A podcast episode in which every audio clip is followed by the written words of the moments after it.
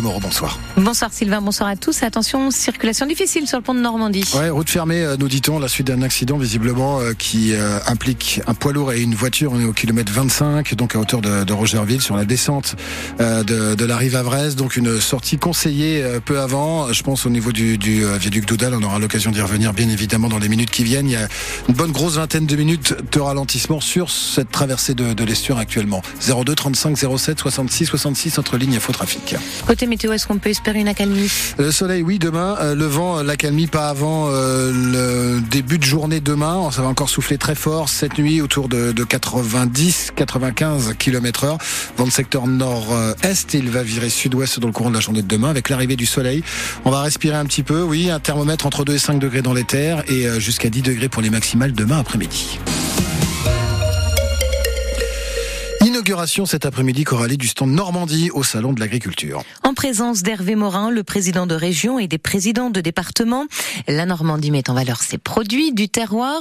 Une inauguration perturbée par des agriculteurs normands qui ont protesté devant le stand Lactalis. Les éleveurs dénoncent notamment les prix bas pratiqués par le géant du lait. La colère des agriculteurs qui se fait ressentir aussi à Bruxelles. Des centaines de tracteurs paralysent le centre de la ville alors que les ministres de l'Agriculture des 27 travaille à la simplification de la PAC, la politique agricole commune. Vers une reprise du trafic à la SNCF, la circulation était interrompue sur la ligne Paris-Rouen-Le Havre en raison d'un arbre tombé sur les lignes à Saint-Laurent-de-Brévedan. L'arbre a été débité, la circulation a repris sur la ligne Rouen-Paris. Elle est toujours interrompue entre Bréauté et Le Havre, mais ça devrait rapidement rentrer dans l'ordre. On y revient dans le journal de 18 heures. Les vents soutenus à l'origine de dégâts en Seine-Maritime et les pompiers sont intervenus une quarantaine de fois depuis ce matin pour des arbres couchés sur la route et des fils électriques arrachés. Le tribunal de commerce de Paris valide le plan de sauvegarde accéléré du groupe euh, Casino.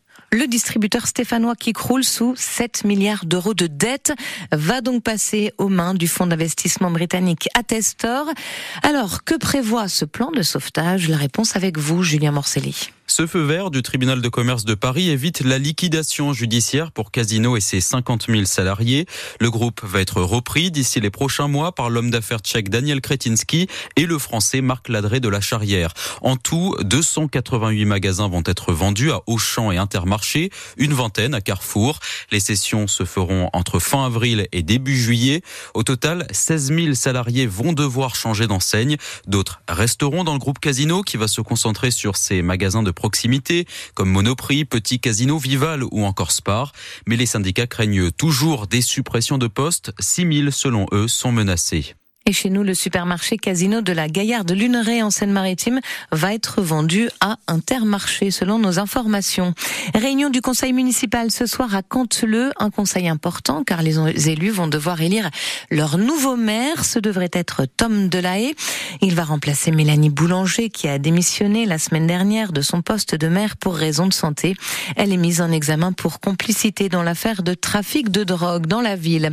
Les députés LFI saisissent l'ARCOM l'autorité de régulation de la communication audiovisuelle et numérique, en cause une séquence hallucinante sur CNews et Europe 1 où l'IVG est présentée comme la première cause de mortalité dans le monde. L'interruption volontaire de grossesse qui doit être inscrite dans la Constitution en France. Le texte est examiné mercredi au Sénat. Le cinéma et le César des lycéens vient d'être attribué au film de Jarnieri. Je verrai toujours vos visages, magnifique film sur la justice restaurative. Le film a déjà obtenu le César de la meilleure actrice dans un second rôle pour Adèle Exarchopoulos. Et puis euh, en football, des sanctions pour le FC Rouen après les débordements lors des huitièmes de finale de la Coupe de France. C'était face à Monaco. Des feux d'artifice tirés dans les tribunes et un envahissement de terrain à la fin pour fêter la victoire. La commission de discipline de la Fédération française de football condamne le club à une amende de 20 000 euros, mais aussi à un match à huis clos avec sursis applicable en Coupe de France.